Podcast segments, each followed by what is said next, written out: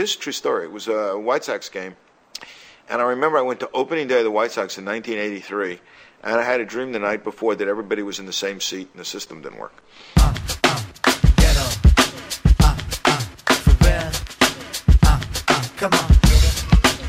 Hello and welcome to NPR's Planet Money. I'm David Kestenbaum in Washington, D.C. And I'm Adam Davidson in New York City. That was famously irascible. Is it irascible? Irascible?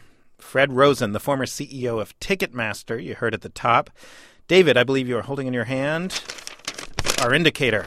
I am, and it is 6.6%. That is the increase in worker productivity on an annualized basis. It is slightly higher than last month's estimate, so that means we are getting more productive. I feel that way, David. The podcast is coming together faster. My interviews are shorter. I'm writing faster. All of Planet Money is just becoming this efficient machine. Really? Well, you know that's absolutely not true. it just takes a long time. But you know, David, I feel like productivity is the distance between the boring thing it sounds like when you hear productivity was up 6.6% and the actual fascinating thing that it actually is. I feel like that is in one of the largest distances between what it seems and the fascination of what it is. I suppose it's sort of one. Uh, I mean, productivity going up is one is one good thing that comes out of a recession. I mean, this is a major driver of our economy, right?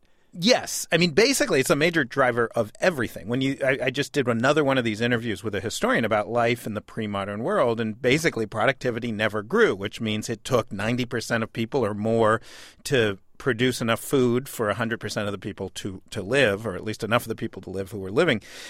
Without productivity growth, you don't get economic growth. You don't get leisure time. You don't get longer lifespans. You don't get all of the benefits uh, uh, that, that the world has acquired over the last 200 years. Some might say all of the curses as well. You know, you don't get carbon exposure in the environment, etc. But productivity, without productivity growth, you you don't have better lives year after year.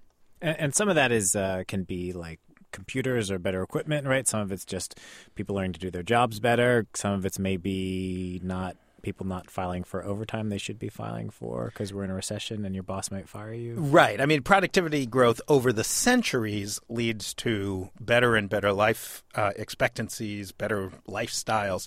Over the short period, particularly in a recession like this, you just don't know. I mean, I think you're probably right. There's probably a lot of people worried about losing their jobs, doing a lot of work without charging for overtime. You know, goosing the stats uh, in in the short term, but uh, but over the long term, you know, you, you want to see actual, real, genuine productivity growth. Do we often see productivity uh, decline as we come out of a recession? If everyone's like, okay, I can spend time talking at the water cooler again.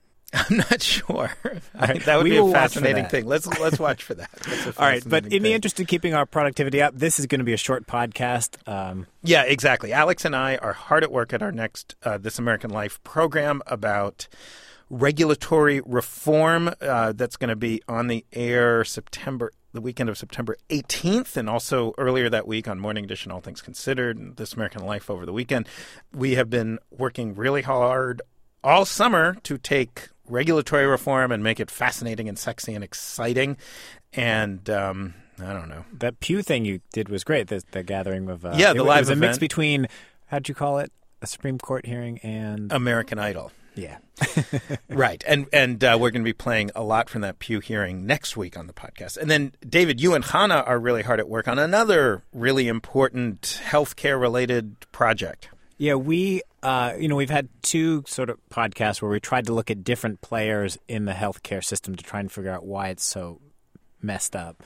And we've done the uh, the doctor, we've done the patient, and I think the big piece left is the insurance companies. And they are a really interesting corner of this because though much maligned, they are the they are the economic actor in the system who it should be in their interest to try and make the whole system more efficient. You know, if they can uh, charge people, if they can get MRIs cheaper, if they can get hospitals to give more efficient care and not order too many tests, then they should be able to charge lower premiums and they should just corner the market. But it doesn't seem like they are much of a force for driving down costs and making healthcare more efficient. So that is the puzzle we're focusing on. That sounds like an economic riddle. It does. And uh, we we this is what we do have for you today. We do have an economic riddle. It's a pretty great one. Yeah, and we even have an answer too. An, an, an answer from uh, from Emily Oster. She's that economist at the Chicago Booth School of Business, who's been applying some basic economics to riddles from everyday life. And today she takes a riddle from a Planet Money listener about Ticketmaster. You know, David, I became fascinated with Ticketmaster a few years ago. I did some reporting on, um, on it, and I, I learned for example, that Ticketmaster's competitor, Ticketron, the oh, guy, yeah, Ticketron. You remember that? The guy who ran Ticketron had been um, a high level executive at NPR way back when, many years ago, long before you were, got here. But I talked to him and I was saying, is Ticketmaster an illegal monopoly? And, and his take was basically they are brilliant cutthroat business people who have basically a legal monopoly, uh, as far as he can tell. That and and and he presented to me a puzzle, a riddle, if you will, that that I worked hard to answer, which is this: Let's say you are a concert venue, uh, you are Kestenbaum uh, Dance Hall, and I'm Ticketmaster. I come to you and I say, "Hey, I am willing to give you." A lot of money just for the right to sell tickets for Kestenbaum Concert Hall. How much money are you going to give me? Millions, millions of dollars. The next several years of proceeds. All right, that's okay. Fine, deal.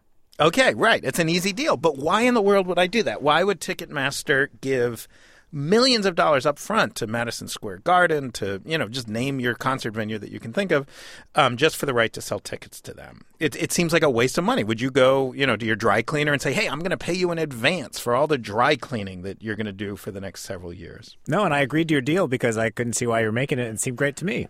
Right. So so what I learned is in any one instance that would be nuts. It would be crazy just to do that deal.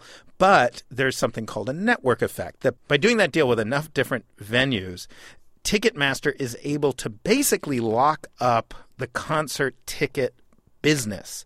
And once you lock up the entire concert ticket business for the whole country and you effectively eliminate any competition, suddenly there's a lot of ways you can make a lot more money than you would if there was not this kind of almost legal monopoly.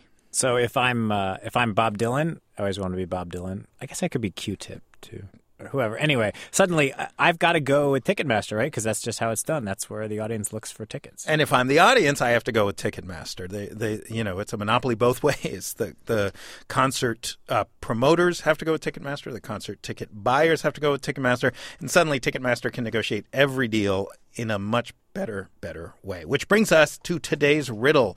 It comes from Nicholas Koss, a Planet Money listener. He wants to know why Ticket and this really drives me nuts. Why does Ticketmaster charge a convenience fee to print tickets he buys from their website? In other words, you could, for free or whatever, you know, nothing's for free with Ticketmaster, but you could wait for them to mail you the tickets or you can print it right there eh, on your computer and then you have to pay for it. I hate this. This is so ridiculous. Alex Blumberg and I asked Emily Oster, and she figured it out right away. So I think what he's thinking of is the idea that it seems like it would be cheaper for the I'm sure in fact it is cheaper for the for Ticketmaster to to let you print the tickets than to send them send them to you by mail. So why are they not charging you less um, or an equivalent amount? Um, so I, I think the answer to this question is that you have to think about what people are willing to pay uh, as well as you have to think about the demand side as well as the supply side. So his instincts, the instincts here are about the supply side, that this is costing you less, it's costing Ticketmaster less to supply.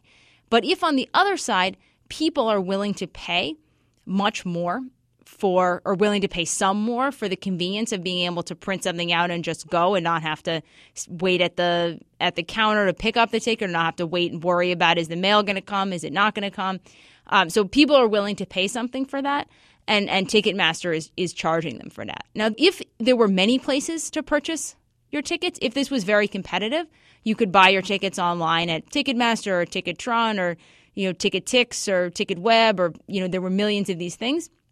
You would actually expect, I think, the prices to reflect more of the costs that the that the Ticketmaster type activity faces. So you'd expect, I think, the prices of, of printing things out to be lower because when we think an industry is very competitive, with many many different people in the industry, we typically think that price is going to be equal to marginal cost, equal to the cost of providing that that good on the margin, that that ticket. Um, in an industry like the one the Ticketmaster is in, where they're really the only game in town, they're effectively a monopolist on online ticket sales. Uh, they can then price in a in a way that reflects the fact that reflects different things about about demand conditions. And I think in this case, uh, what it's reflecting is that you are willing to pay. People are willing to pay more to print out their tickets than they are to get them by mail. Right. Which is one more reason why it was so smart of them or so sneaky of them to lock up all these multi-year Agreed. deals. Right. Yes. Yes. Being a monopolist in that industry is is very good and also hard to do because there's no it doesn't seem like there should be any reason that you can't have TicketWeb and Ticketron and other things and and they've they've managed to figure out a way to like generate a monopoly.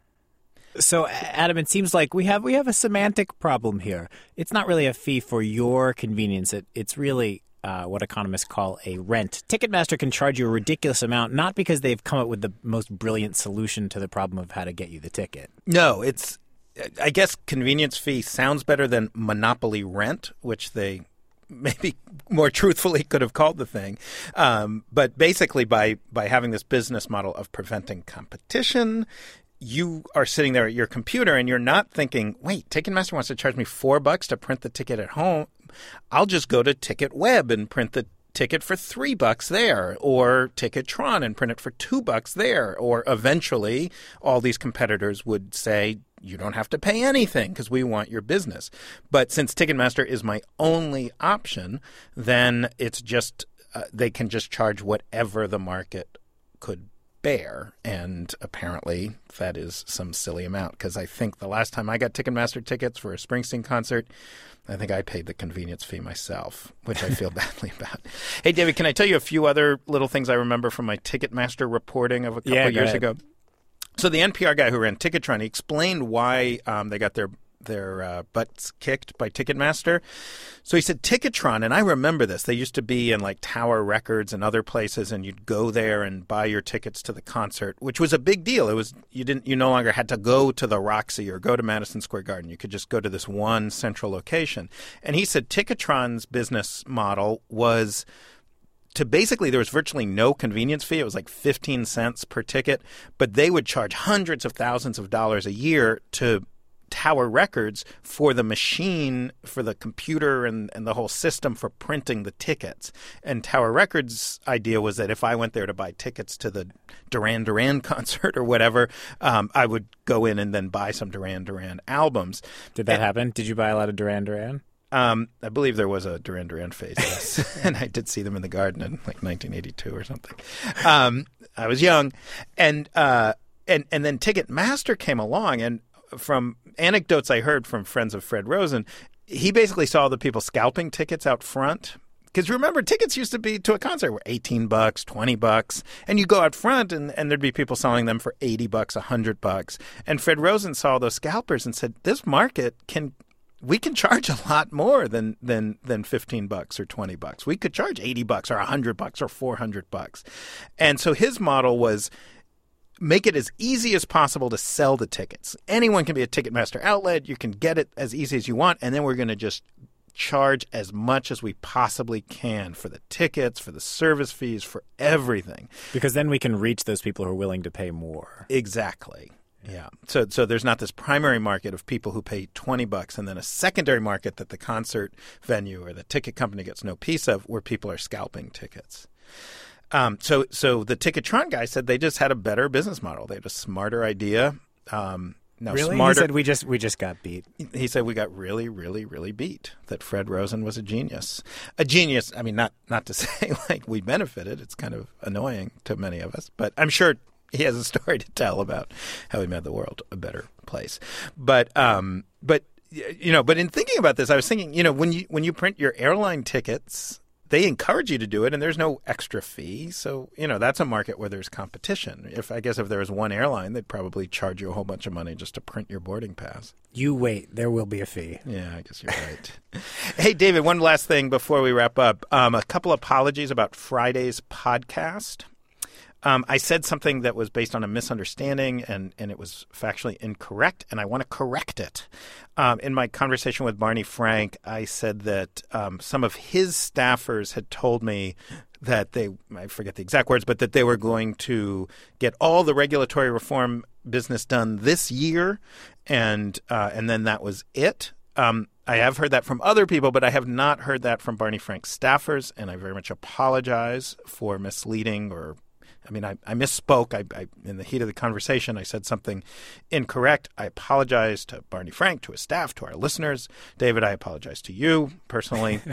Um, Thank you. I, it's been bothering me. Also, um, I've gotten beat up a little bit on the blog and in our emails for sort of touting Apple and making some big statements about how Apple is so awesome. And you know what? They're all right. Um, I sort of whipped that together, and I, I like to admit it when I'm wrong. And um, you know, I I I it was it was not the deepest and keenest of insights I've ever provided, and um, I will work harder. There you have it, folks. Quality journalism, as we said, it takes time and a correction section. That is it for today on Planet Money. Send us your economic riddles. You can write to us at planetmoney at npr.org. Yeah, we're getting ready to have Emily Oster back, and so please send us your questions. And also, please do check out our blog. Uh, the big unemployment report for August is coming up on Friday. Big news. Are we almost out of a recession? Are we deeper in one? Stay tuned. We'll have lots of charts so you can see what's going on out there in the job market. That's at npr.org slash money. I'm David Kestenbaum. And I am Adam Davidson. Thank you for listening.